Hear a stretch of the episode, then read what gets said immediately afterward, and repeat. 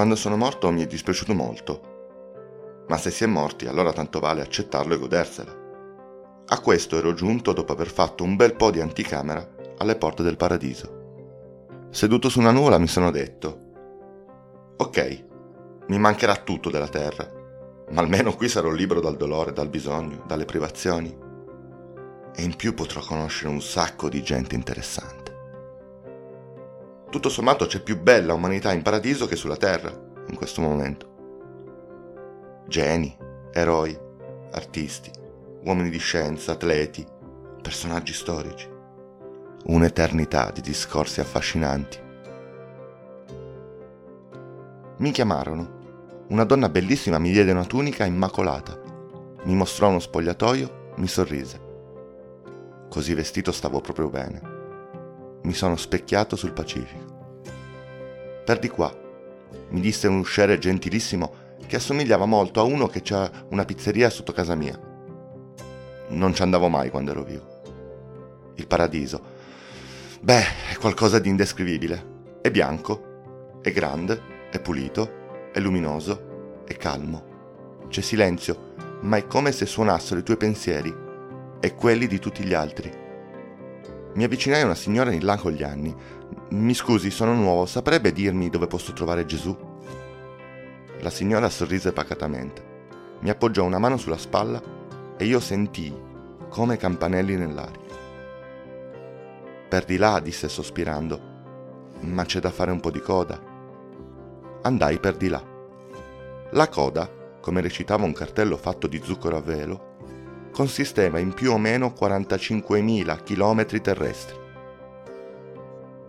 Davanti a me c'erano migliaia di chilometri di anime, composte e ordinate in fila. Mi accodai. Sembravamo un serpente infinito, molle. Ognuno di noi faceva un passo in avanti ogni mezz'ora circa. Feci un rapido calcolo. Avrei impiegato più o meno 3.000 anni a raggiungere Cristo uscii dalla fila. Forse qualcuno di meno autorevole, pensai. Dante, il sommo poeta. Un serpente lungo quasi quanto quello di Cristo. E così Shakespeare, Buddha, Gandhi, Dostoevsky, Platone, Leonardo, Napoleone, Mozart, Cesare. Chilometro più, chilometro meno. Meno autorevolezza.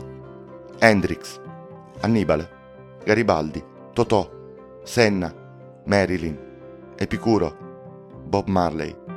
Un po' meno, a dire il vero. Riuscivo a vedere, se sforzavo gli occhi, un puntino minuscolo alla fine della coda. Ma ci sarebbero voluti comunque qualche centinaio di anni. Qualcuno di più accessibile. Benny Hill, Pavarotti, Bukowski, Kennedy, il fratello si intende. La differenza era abbastanza ridicola puntai ancora più in basso. Gigi Sabani, il batterista delle Zeppelin. Lessi. Questione comunque di anni. Mi trovai in coda per Akira Yoshizawa. Roba di 7-8 mesi. Mi scusi, chiesi a quello davanti a me, ma per chi siamo in coda? Ma è il più grande maestro di origami della storia, rispose l'uomo piccato, prima di voltarmi le spalle.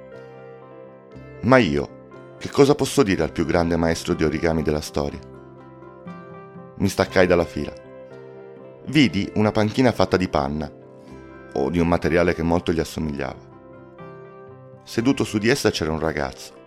Sembrava italiano. Posso? Prego. C'è tanta coda per quelli importanti. Eh sì, io ci ho rinunciato. Mi sa che anch'io. Di dove sei? Di dove eri? Torino. Ah, io Ravenna. Facevo l'elettrauto. Parlammo per i successivi 546 anni.